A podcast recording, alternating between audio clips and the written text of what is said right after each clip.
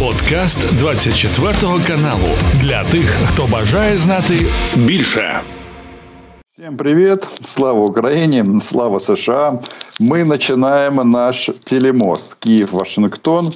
Андрей Андреевич Пионтковский на связи. Андрей Андреевич, здравствуйте! Добрый день, Роман! Героям слава! Я долго думал, как нам назвать нашу сегодняшнюю трансляцию. Пришел к выводу, что это как раз та ситуация, когда формулировка «момент истины», она самая-самая правильная. Мы все знаем, что президент Украины Владимир Зеленский сейчас в США. Знаем, что будут встречи и с Байденом, и, соответственно, с Джонсоном, тот, который Майк Джонсон. И э, вроде бы э, кажется, что для нас в этом году это последняя возможность сесть на американский поезд «Ракета». Ну, в смысле, поезд я так условно назвал «Ракета». Что думаете по этому поводу? Кто там главный разруливающий? И что вообще нам ожидать от вот этого момента истины? Я бы немножко иначе сформулировал проблему последнего шанса. Это последний шанс для Соединенных Штатов Америки остаться в мировой истории. Потому что очень могущественные силы в Америке работают на изоляционизм, на отказ Америки от роли лидера свободного мира, на капитуляцию перед врагами свободы. И вот э, мы уже обсуждали с вами то положение, в котором оказался президент Байден. Идет мировая война, объявленная террористами, фашистами, тиранами, свободному миру. Два основных фронта этой войны – Израиль и Украина. И реакция американского руководства, она была достаточно адекватной. Мы с вами обсуждали все эти заявления Байдена, Блинкена. Это вы о последних заявлениях или о начале Остин. Войны? В течение этого месяца последнего, угу. вернее, двух месяцев. После да, седьмого... тут, я Ох. тут просто всех, как бы, да, хочется сразу вас дополнить в части того, что никто давно за океаном не использует вот эту вот э, формулировку «лишь бы не было информа... э, информации, эскалации», ну и так далее. Нет, это четко позиция, и причем это позиция, на которой Хамас и Путин поставлены на одну доску. С первого дня Байден заявлял, что Хамас и Путин бросили вызов человечеству, Хамас хочет Хамас, и стоящий за ним Иран хочет уничтожить Израиль, Путин хочет уничтожить Украину. Мы, Соединенные Штаты, как самое сильное в мире государство и как лидер свободного мира, мы это не позволим. Он подкрепил это и посылкой авианос, двух авианосных соединений на Ближний Восток и запросом у Конгресса сто миллиардного э, финансового пакета на поддержку как раз в основном Украины и Израиля. Причем большая часть шла, более шестьдесят миллиардов, на поддержку Украины. Вот. Но этому сопротивляются достаточно могущественные силы в Соединенных Штатах. Ну, прежде всего, это левое крыло демократической партии, левая тусовка, которая вообще считает Соединенные Штаты империалистическим государством, которое виновно перед угнетенными народами мира, и ни в коем случае нельзя, не должна вмешиваться в зарубежные конфликты. И часть... сравнительно небольшая республиканская партия, изоляционистская. Это даже не все трамписты. Ну, например, вот тот же Майк Джонсон, которого упомянули, спикер палаты, он трампист, он поддерживает Трампа во многих вопросах внутренней политики. Но он категорически не согласен с этой позицией отказа от поддержки Украины. Он несколько раз подробно объяснял, что в случае поражения Украины Путин пойдет дальше, пойдет в Европу. И американцам, которые сомневаются, стоит ли платить сейчас деньгами, поддержку Украины придется платить кровью. Эту позицию поддерживает достаточно узкая группа таких отъявленных трампистов в Конгрессе. Но им удалось, удавалось достаточно долго процедурными, процедурными ухищрениями задерживать голосование этого проекта.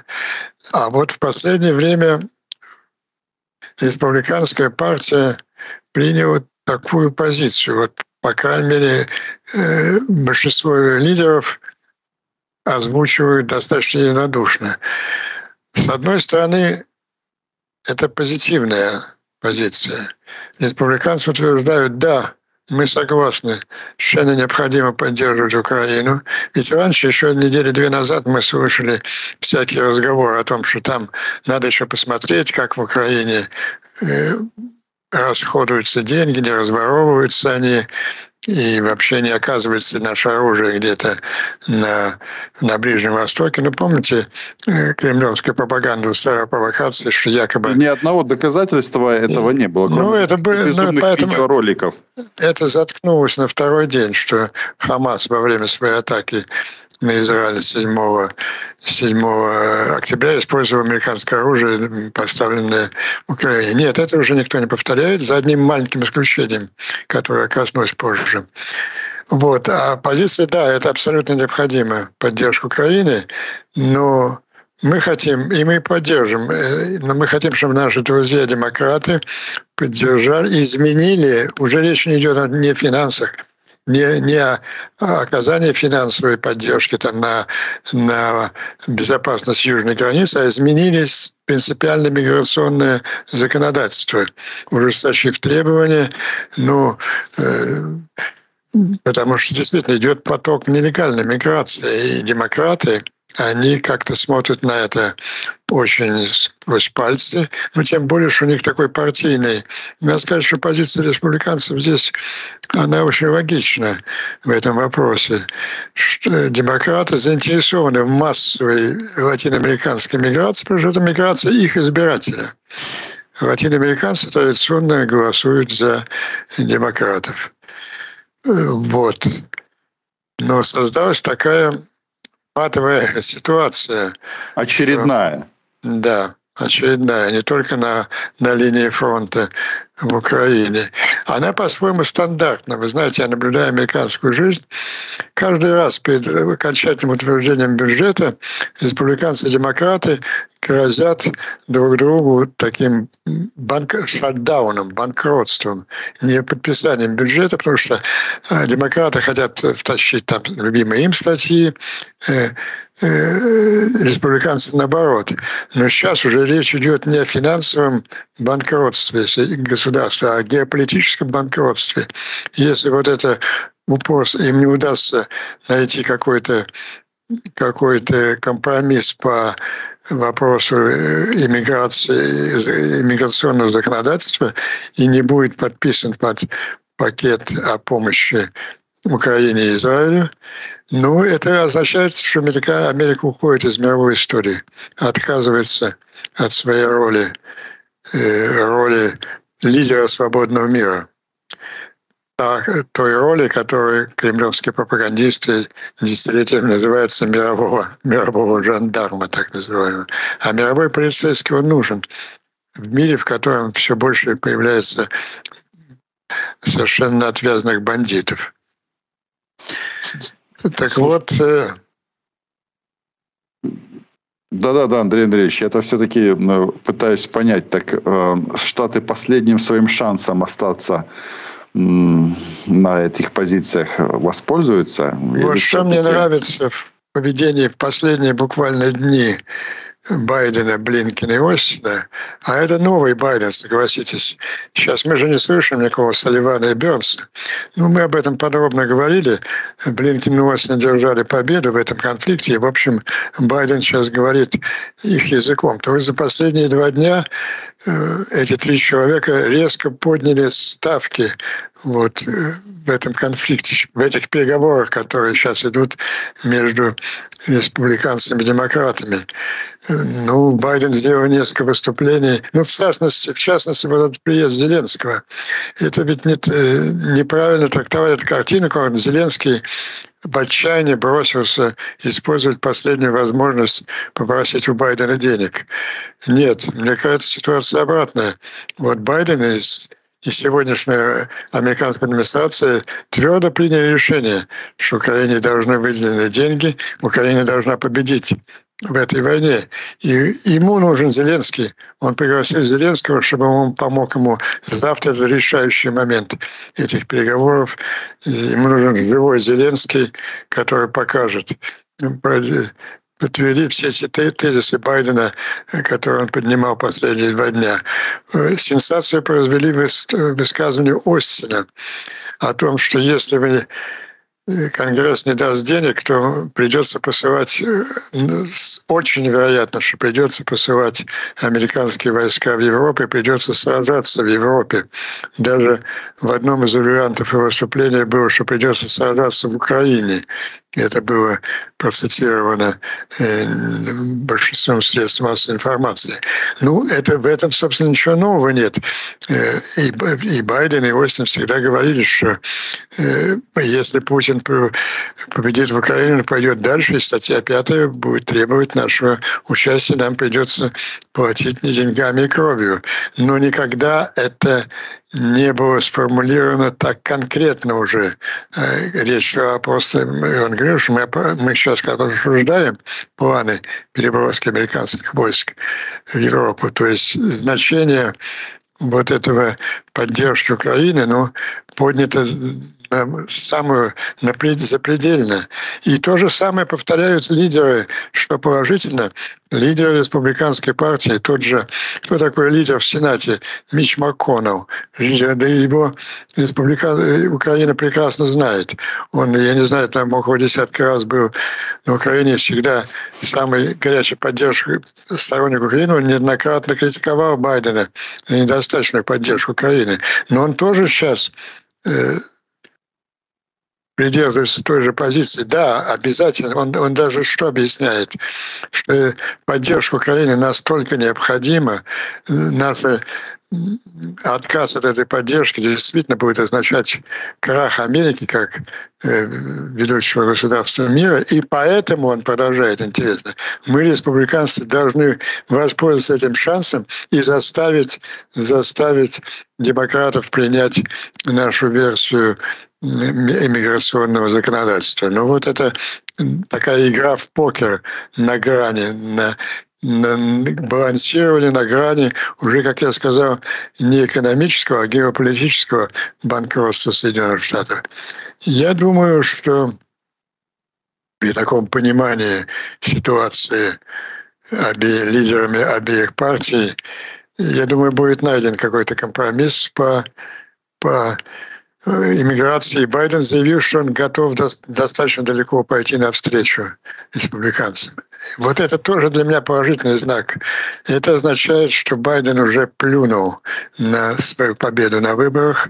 Ну, если вспомнить, что два дня назад Соединенные Штаты демонстративно единственная страна, член Совета Безопасности, которая под громадным давлением всего так называемого прогрессивного человечества, тем не менее, наложила вето на резолюцию в Совете Безопасности и заявила Израилю, что он может, что он может, может продолжать свою операцию.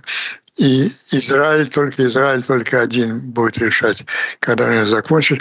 Это, конечно, вызвало бешенство вот этой леволиберального крыла демократической партии. Его уступки по иммиграции усилят это бешенство, и также это, конечно, это либеральное, леволиберальное ядро против поддержки Украины. То есть по всем этим позициям Байден с ними резко, резко расходится, и вот тот процесс потери им голосов на выборах, он только усилится. Ну, мы же видели те обвалы его в рейтингах. Почему они обвалы? Потому что миллионы его избирателей двадцатого года, которые принесли ему победу над выборов, над Трампом, отказывают ему в поддержку. Это вот те... то леволиберальное крыло, вот последователи так называемый «вокс», пора украинскому читателю-зрителю уже э, привыкать к этому термину «вокс-культура», так называемая, это и пропагандируемая во всех американских университетах. Это философия вины Соединенных Штатов, там, перед угнетенными во всем мире, перед угнетенными внутри Соединенных Штатов, ну, в том числе перед замечательными палестинскими террористами. В лучших американских университетах и антисемитские лозунги э, э, каждый день звучат на студенческих кампусах, а вот в Гарварде даже застали евреев, студентов-евреев, входить в университет через какие-то задние двери. Вот эта вокс-культура. Афроамериканцы, которые тоже поддерживали Байдена как последнего сторонника гражданских прав чернокожего населения, и восемьдесят процентов ему отдали на прошлых выборах, сегодня они тоже участвуют в этой солидарности с угнетенными.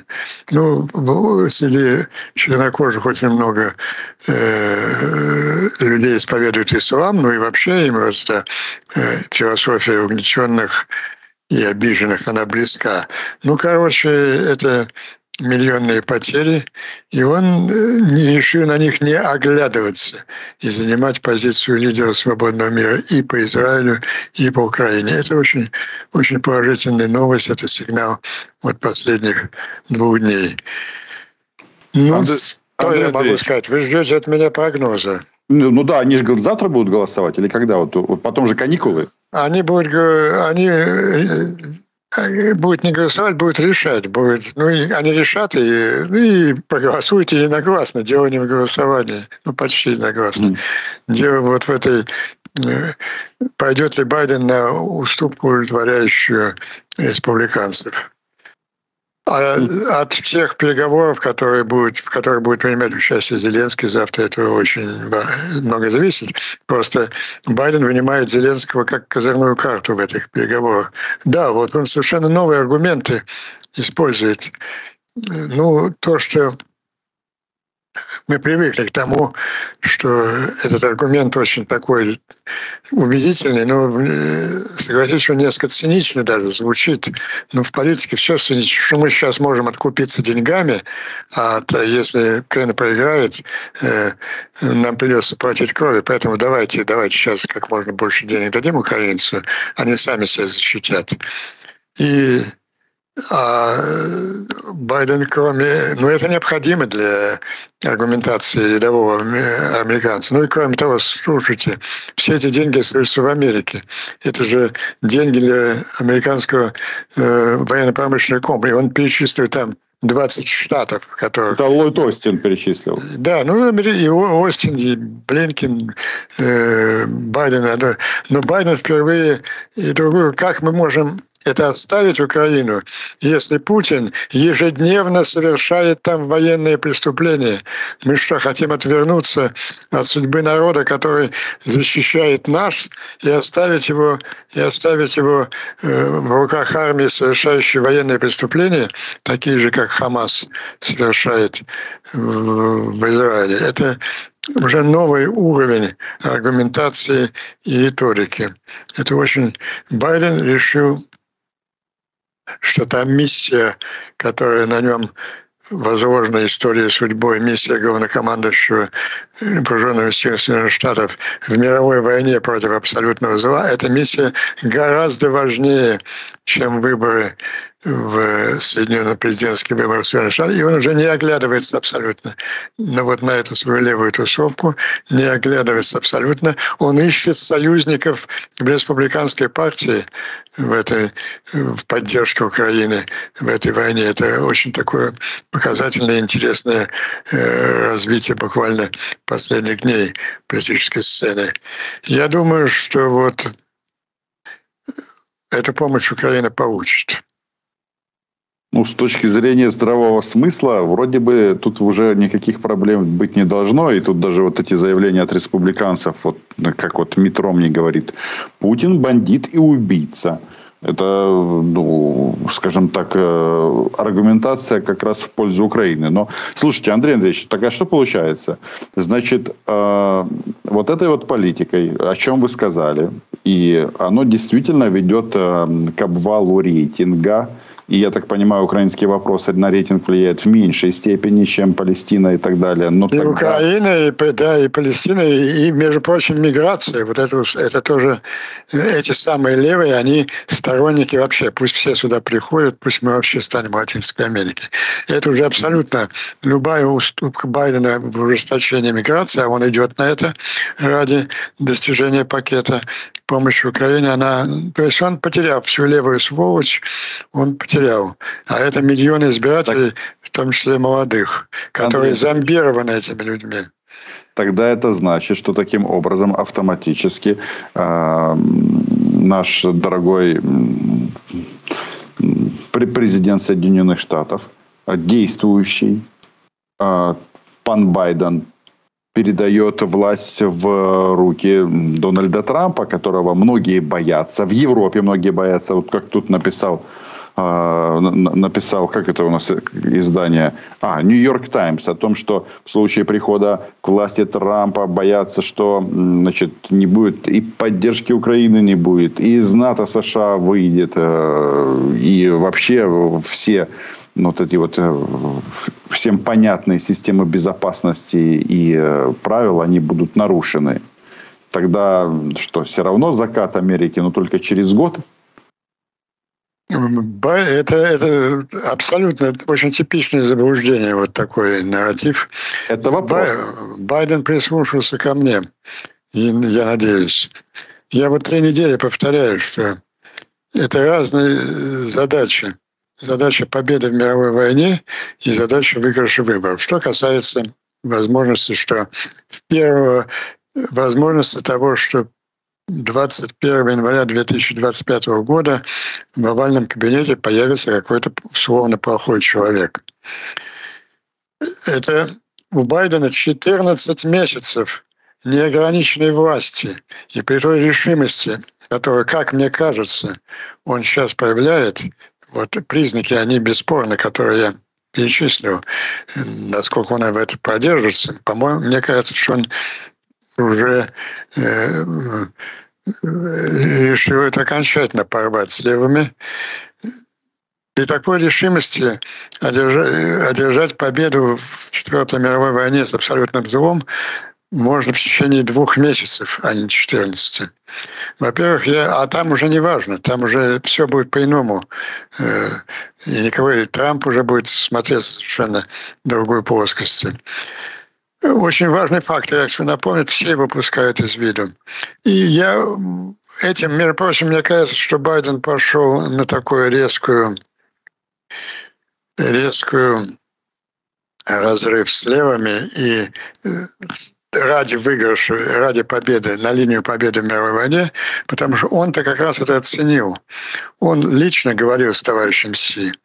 Товарищ Си вышел из большой мировой войны. Нет, он так сохраняет там риторику, там он произносит какие-то слова.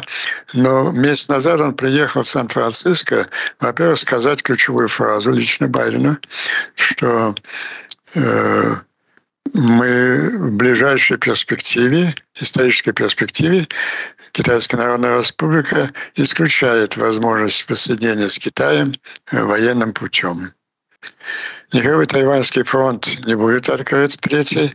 А мне могут возразить, ну, сказал, и что, а на завтра войну начал. Передумал. Да. Он не передумал. Он, он, он, он, это просто была условная фраза для того, чтобы с ним стали разговаривать. А приехал он разговаривать совершенно о других вещах. О возвращении к модели Дэн Сяопина с громадными американскими инвестициями и громадными технологическими трансферами в американскую экономику. Он решил пойти на обострение Соединенных Штатов, и целый год китайская экономика болталась без такого, без американских инвестиций, но в том масштабе, в котором она привыкла, и без трансферов, особенно в новых, в самых, на переднем краю технологий, в чипах, интегральных схемах и так далее. И она явно забуксовала. И это, может быть, даже не столько решение самого товарища Си, а всего его окружения. Ведь Си пошел на авантюру, пошел на политический переворот в Китае, ограни... порвав с наследием Дэн Сяопина, с традицией ограничения двумя сроками, он соблазнил значительную часть китайской элиты: вот, дайте мне третий срок, а я верну вам Тайвань. Он был уверен в том, что или Путин своей войной в Украине, или Иран с помощью своих террористических группировок войной с Израилем нанесут поражение или в Украине, или Израиле, и тем самым будет колоссаль... станет колоссальным историческим поражением Соединенных Штатов. Ну, во-первых, он убедился в том, что Украина, ну, собственно, что план СПУ провалился, он провалился уже в марте прошлого года, э, прошлого года с сопротивлением Украины, победой под Гастомелем, которая стала вот как раз решающей, на мой взгляд, победой в Четвертой мировой войне. И, в общем, провалился план уничтожения Израиля, потому что Байден отреагировал мгновенно и очень достойно на эту атаку Ирана на Израиль. И, ну и товарищ Си решил, а он рассчитывает Тайвань взять голыми руками. Униженная Америка после поражения либо Украины, либо Израиля, она настолько будет дискредитирована, что Тайвань он сможет взять голыми руками. А сейчас он понял, что эту задачу придется отложить на, на длительный срок. То есть тайваньского фронта никакого не будет. У Байдена развязаны руки, у него два фронта. И на этих фронтах достигнуть успеха очень просто. Вот он проявил уже... Э, прошел первый барьер в войне с Израилем. Он единственный дал по существу Израилю добро на уничтожение Хамаса. А теперь ему предстоит второй шаг сделать неизбежно, неизбежно уже в самое ближайшее время столкновение Израиля на Северном фронте с Хезболлой, гораздо более сильным противником, с которым одному Израилю трудно будет справиться. И я еще раз, который раз напомню знаменитую фразу Блинкена, который тот сказал в Иерусалиме израильтянам: мы знаем, сколько у вас здесь врагов на Ближнем Востоке, и мы знаем, что вы одни вообще можете с ними справиться, но пока существует Америка, вам не придется это делать. Мы всегда будем с вами. Я думаю, Байден принял решение, что Хезболлу не будут уничтожать вместе. Вместе с Израилем. Андрей Андреевич, да. а по, по американскому законодательству, чтобы начать бомбить, президент США должен у кого-то спрашивать разрешение условное, ну там согласование, вот, ну допустим. Он фашист... уже не должен спрашивать, потому что ежедневно иранские э, эти самые террористические группы наносят удары по американцам в Йемене, в Красном море, в на американские базы в Ираке, есть и, и в Сирии. То есть оснований более чем достаточно. Ну, тоже Трамп, которого э, вот за многое можно и похвалить, э, за его ближневосточную политику. Я не знаю, э, чье это было влияние, скорее всего, его зятя Кушнера, но его ближневосточная политика была э, совершенно, абсолютно совершенно, совершенно. И он же не спрашивал разрешения ликвидировать этого негодяя Сулейми. Ну, а если понадобится спрашивать, то э, Конгресс э, даст это, э, это разрешение. Но вся республиканская партия, во всяком случае, в израильском вопросе очень твердо стоит. Это, это не проблема. Это не проблема. А что касается Украины, ну, во-первых, да, а уничтожение Хезболлы сделает совершенно беззащитным Иран для атаки того же Израиля или, возможно, опять Израиль и США вместе для уничтожения его ядерной, ядерной программы. Потому что сейчас единственным сдерживающим фактором является как раз сто тысяч ракет Хезболлы, которые так грозится бросить на украинские города, на израильские города в случае атаки на ядерный проект Ирана. Ну так весь этот детеррент будет уничтожить американскими авианосными группами.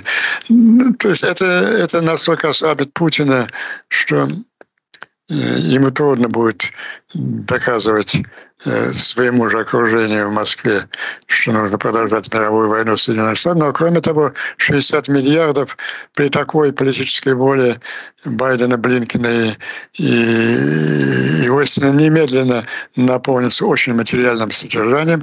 Вот э, генерал, генерал Игнат, командующий вооруженными силами, сейчас сказал, необходимо сто шестьдесят э, для победы, сто шестьдесят истребителей. Он, Андрей Андреевич, он не генерал, он, он, он будет генералом. А Игнат – это спикер... Командующий военно-воздушными силами. Спикер військово-повітряних сил. Спикер, ну, извините. Да. Но будет генералом, вы правы, да. Ну, есть куда После... расти. Но, но, но в, части, в части авиации это ж, ну, это ж понятно. Тут, тут, тут как раз он э, транслирует позицию высшего военного руководства. На то он и спикер, чтобы транслировать эту позицию. Да, да. После... А, кстати, в пакете, который будет обсуждать сегодня Зеленский с тем же Остином, там уже и эф восемнадцать обсуждаются. Ну и, разумеется, гораздо большее количество атакамсов в дальности до трёхсот километров. И, конечно, конечно, вовсю разворачивается американский промышленный комплекс на производство артиллерийских снарядов сто пятьдесят пять миллиметрового калибра. То есть эта речь, речь завтра пойдет в Вашингтоне не просто о деньгах. Ну, из этих денег уже примерно из шестидесяти, примерно двадцать, да, это идет в бюджет на поддержку финансирования, а сорок они никуда не... Они, это чисто вооружение. Так что э, при решимости Байдена эта война выигрывается очень быстро. И вся вообще политическая картина меняется. Вопрос о том, кто выиграет выборы, во-первых, это вопрос гораздо менее актуален, чем вопрос о победе в Четвертой мировой войне. Вот это понял Байден. Поэтому мой главный тезис был, что вопрос о победе в мировой войне гораздо важнее, чем э, по победе выборов. Но победив в войне, можно и о выборах вспомнить. Можно вспомнить о выборах. И кто вам сказал, что победит Трамп, кто он будет вообще... Я, я задал вопросы, я не знаю, кто победит. Это вам виднее, Андрей Андреевич.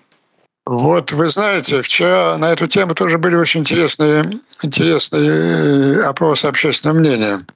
Рейтинг Байдена падает. Да нет, Байден все, он выиграл, он выборы не выиграет. Ну, ну и что? Из этого надо идти на поражение. Как раз э, на это наплевать.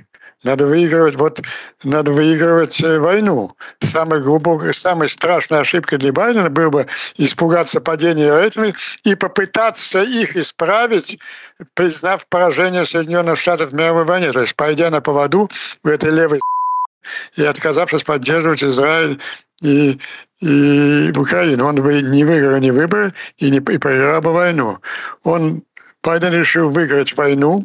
Во всяком случае, так мне на сегодняшний день кажется. И я надеюсь, что завтра вечером я не изменю этого мнения. А выбор – это другой вопрос. Сегодня, сегодня второстепенный. Главное – победить в войне в том промежутке времени, который у него есть. Так я о республиканской партии. Значит, очень, я уже рассказывал вам месяц назад был такой опрос э, сравнение результатов, результатов выборов между Трампом, если бы были бы выборы между Трампом и Байденом, и, и второй между Ник Хейли и Байденом. Так вот, месяц назад по этим опросам Трамп выигрывал у Байдена один процент, но это в пределах статистической ошибки, а Хейли выигрывал пять процентов. По вчерашним опросам, очень показательные, Хейли выигрывает у Байдена семнадцать процентов, а Трамп выигрывает у Байдена пять процентов. Ну, это подтверждает, во-первых, тот вывод, к которому мы с вами пришли. Байден проваливается, потому что миллионы его прежних избирателей не будут за него голосовать, и это уже фиксируется сегодня. Но это показывает другое, насколько... насколько Хейли популярнее в американском обществе. Почему? Но она пока, Андрей Андреевич, но она же в номинации республиканской партии занимает только третье место, даже после Десантиса и с большим там отрывом. Я говорю о другом. Я говорю не о номинации к республиканской партии, а о состоянии умов американского общества. Вот я предложил бы... Да, Да, вот я перехожу к вашему замечанию. Вот есть опросы внутри республиканской партии. Это среди республиканцев. Но среди республиканцев, да, там Байден что-то шестьдесят процентов, Байден шестьдесят процентов, Хейли там около тридцати процентов в лучшем случае. Это среди республиканцев. Ну, а, я, а, я бы, а я бы предложил этим... Полстран. Почему они не проведут очень простой, напрашивающий опрос? Не среди республиканцев, они же связаны вот этой схемой. Нам нужно узнать, кто будет номинирован. А вот были такой опрос среди всех американцев. А кого бы вы предпочли в качестве президента? Трампа или Ник Хейли? И я уверен, что Ник Хейли выиграет этот опрос, потому что за нее голосуют все независимые. Все независимые, а это примерно двадцать процентов всех, всех избирателей. То есть по, по запросу общества Ник Хейли, несмотря на то, что вот в этом республиканском курятнике она проигрывает сейчас Трампу, по запросам общества она больше, наиболее отвечающей сегодняшнему запросу кандидата. А это открывает там массу возможных вариантов. На что вы намекаете, Андрей Андреевич? Вот в этой американской политике попробую разобраться. Ну, особенно в избирательном праве. Я не намного намекаю на то, что многие демократические крупные, я, по-моему, говорил в прошлой передаче с вами, многие филантропы, инвесторы выборы демократа стали большие суммы вкладывать, вкладывать в избирательную кампанию и Хейли. Возможно, самые различные варианты. Ну, во-первых, Байден принял решение, он делает все шаги для победы в мировой войне, и, и которые ухудшают его положение в выборах. Он еще не сделал вот тот последний логичный шаг, который я предлагаю этой неделе. Он должен заявить о том, что он отказывается участвовать в выборах, как раз для того, чтобы сосредоточить свои усилия на руководстве американскими вооруженными силами в Четвертой мировой войне. Очень логично его сделать после... После утверждения пакета помощи Украине и Израилю, вот я провел этот пакет, я его должен реализовывать, я должен привести наш союз Соединенных Штатов, Украины и Израиля к победе, и у меня некогда, нет времени выполнять исторические задачи от, от, от терять время и ресурсы на такую маловажную задачу, как американские президентские выборы. Пусть демократическая партия выберет своего кандидата, а американский народ выберет достойного, достойного президента. Я вот уже говорил о том, что мне кажется, что с уходом Байдена такая востребованность Трампа как республиканского кандидата, она значительно ослабнет. Вот республиканцы, ведь во многом сейчас вот это упорство республиканцев, сторонников Трампа, оно определяется вот этой личностной, личностным противостоянием Трампа и, и Байдена. Ушел Байден. Ну, они скажут, ну вот Байдена мы обыграли, Байден испугался, Байден ушел. А теперь можно подумать, а кто, а, а кто собственно, лучший республиканский кандидат и лучше отвечает запросам американского общества. Ну, то есть до выборов еще... И вообще, я в ответ вот на этот ваш такой... Э, Вопрос. Трудный вопрос. Я возвращаюсь к своему центральному тезису. А вот для меня не интересен. Сейчас главное выиграть выборы. Выиграть не выборы, а выиграть войну. Это намного важнее.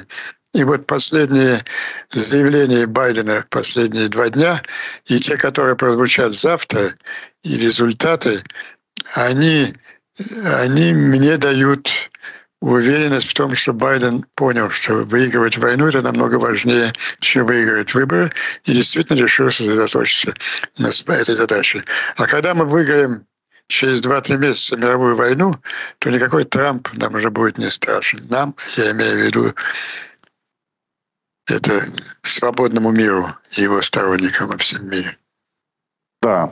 Андрей Андреевич, ну, давайте так. Значит, мы исходим из того, что договоренности, они уже, очевидно, в некотором роде найдены. По крайней мере, такой вывод можно сделать из заявлений американских чиновников. Ну и э, Зеленский как раз, я убежден, какую-то позитивную роль в этом всем процессе американских договоренностей сыграет. Ну вот даже сейчас уже заявлено, что до конца года Украина получит еще один оружейный пакет. То есть это не привязано к голосованию. То есть деньги еще есть.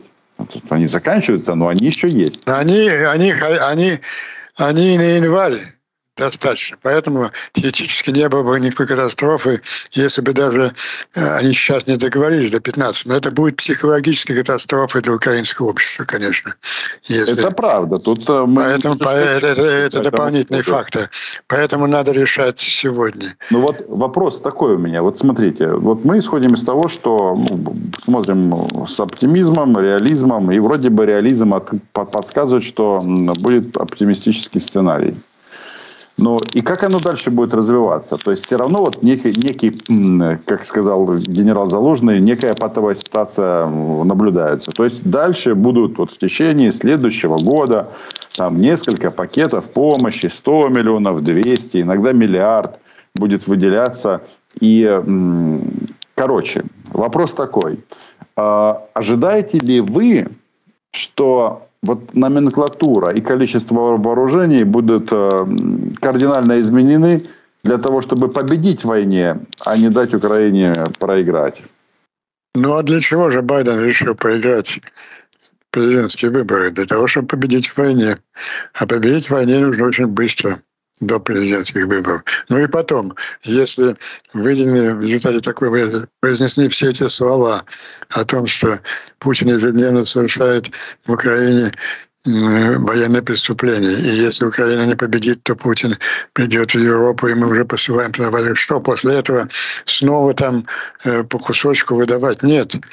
Вот все парадоксально, вот эти трудности, эти битвы, они, они, это, они открыли совершенно новые возможности. После всего, что здесь было сказано, после того, какую позицию заняло американское руководство и отрезало себе все пути назад, кроме победы Украины, будет максимально выдаваться оружие в размерах этих шестидесяти-сорока миллиардов. И для преодоления патовой ситуации. Ну вот патовый – это и шахматный термин. Слушайте, давайте вот… Перевернем доску. Нет, да, посмотрим на доску. Вот украинская и российская армия нам заявляет, вот генерал Залужный правильно сказал, и все сейчас согласились, что на доске патовая ситуация.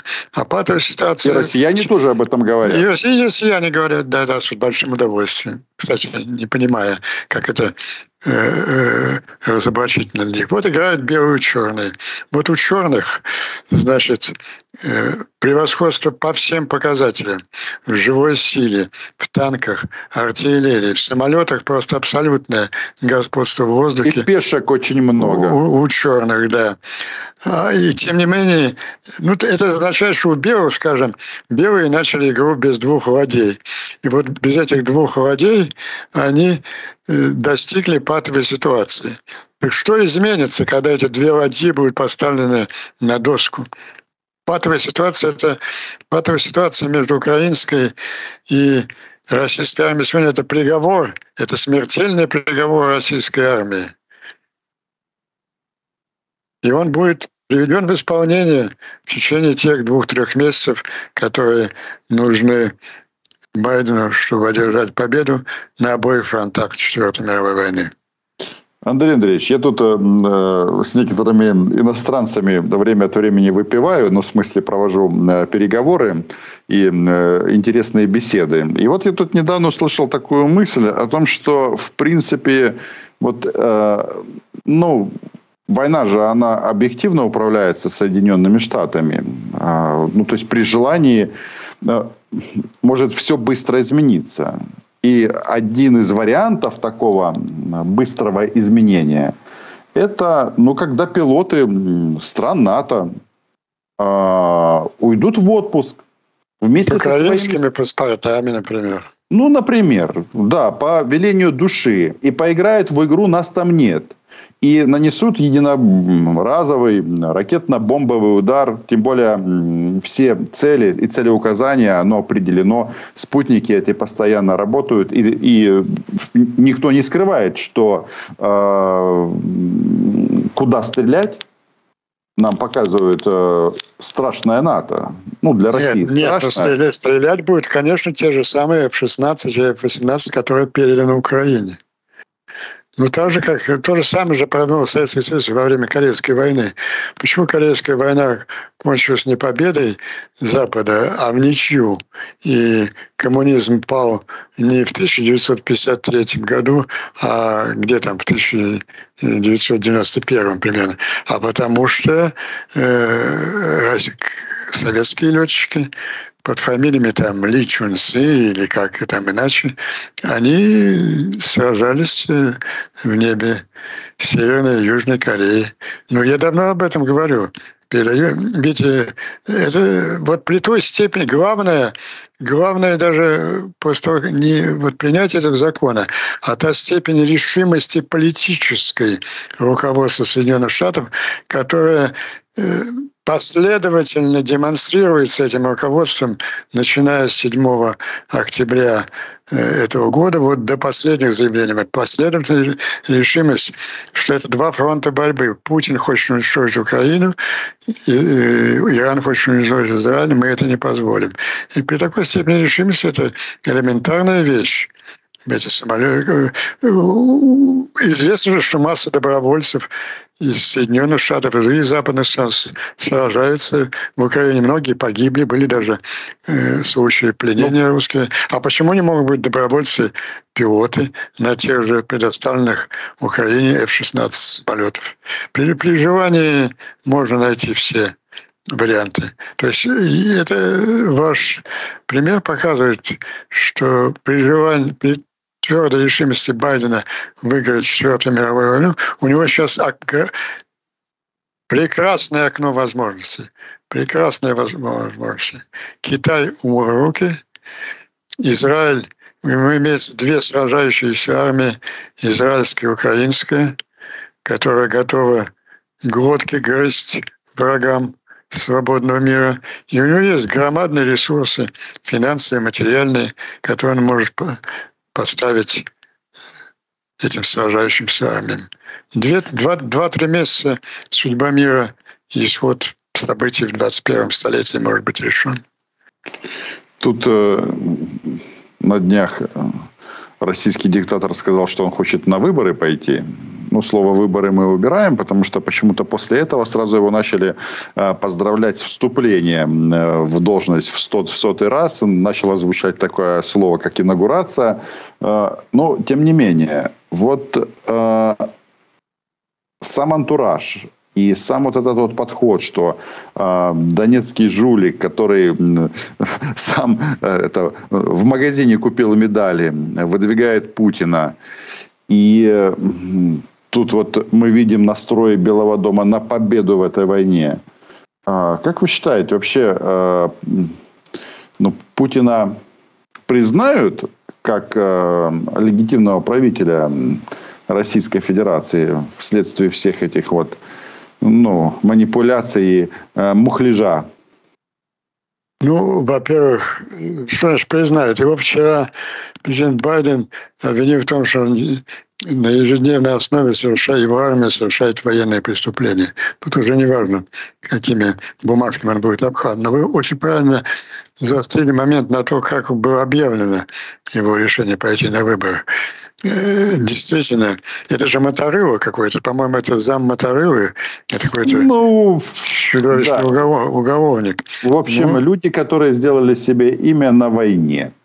Не всегда они воевали, где-то рядышком стояли, кому нужно, нашептали. Ну, в общем, как-то... Ну, я думаю, сейчас, сейчас я думаю, я думаю, этот, как его, Жоха, Жоха, Жоха, я Жоха, думаю, Жоха. Он, по, он вместе с товарищем, за товарищем Киевой последует. Я думаю, его пора отправить на концерт. Это будет очень символичным щелчком по Путину, отправить этого Жоху срочно вслед за Киевой на концерт Кобзону. Но это показывает степень падения Путина. Вот на каких... Ну, я помню, он тогда с Моторолой и вытащенным с какой-то провинциальной автопомойки, и не, не встречался и не, не обменивался бокалами шампанского. Ну, кстати, он сорвал, сорвал всю подготовленную стратегию хитрожопого Кириенко. Ведь ему строили стратегию так, что, в общем-то, нормально. Он должен был объявлять о своем решении идти на выборы на так называемой выставке достижений России. То есть идея предвыборной кампании была вот громадные достижения, там растет русская промышленность, там громадные цивилизационные технологические прорывы. А вот где-то, да, идет война, идет СВО, но это так особенно многих не касается. Так нет, он все это сорвал, он вылез куда-то, полез навстречу с этими жохами и, и нет, нет, я военный преступник, не подумайте. Я иду на войну как военный преступник, ежедневно совершающий военные преступления. Вот я такой же, как эти жохи. Ну, мне кажется, это была такая серьезная внутриполитическая ошибка. Ну, это не важно. Важно то, что он проиграет эту войну. Вы знаете, завтра вечером мир будет знать, чьей победой окончилась Четвертая мировая война. Победа сил зла или победой свободных народов. И вот я поспорил бы с вашим тезисом, что все определяет, все определяет в войне Соединенные Штаты. Нет, все определяет в войне Украина и Израиль, которые готовы сражаться с врагом. И американское оружие. Вот именно героическая это понятно, да. Борьба Украины и И Израиль заставляет американцев предоставлять это оружие. Ведь американцы в лице предателя Бернса, я как американский гражданин, я его публично называю здесь предателем. Ну, помните, за то соглашение, которое он заключил с Путиным первого, второго ноября две тысячи двадцать первого года. Вот вы в страны НАТО не полезете, а мы не позволим украинцам стрелять по русской территории. А потом вот СРО выдало прогноз, Киев пойдет, пойдет через... две недели. Вот так тогда американцы определяли войну. А вот Украина определила по-другому.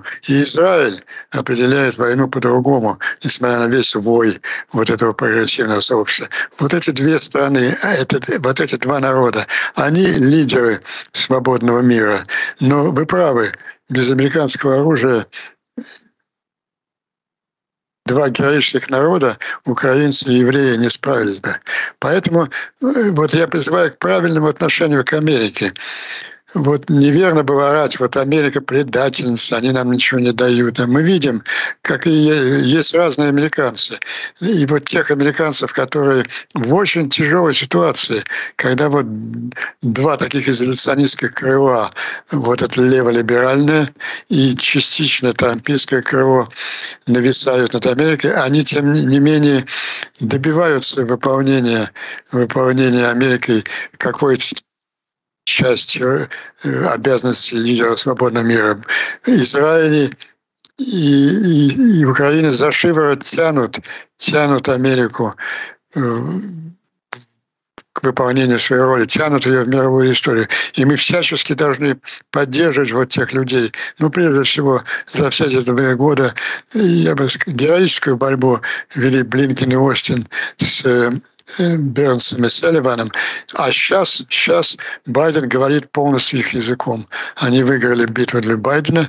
И вот эту Америку, Америку Байдена, Блинкена и Остина мы должны поддерживать. Без этой Америки э, даже героизм евреев и украинцев не остановит вот эти темные силы зла. Да, Андрей Андреевич, я благодарю вас. И ситуация на фронте как раз говорит о том, что российские нацисты это тоже понимают. Они спешат. Это видно. На фронте спешат, потому что, очевидно, будут потом предлагаться всякие идеи заморозки, разморозки. Но будем смотреть.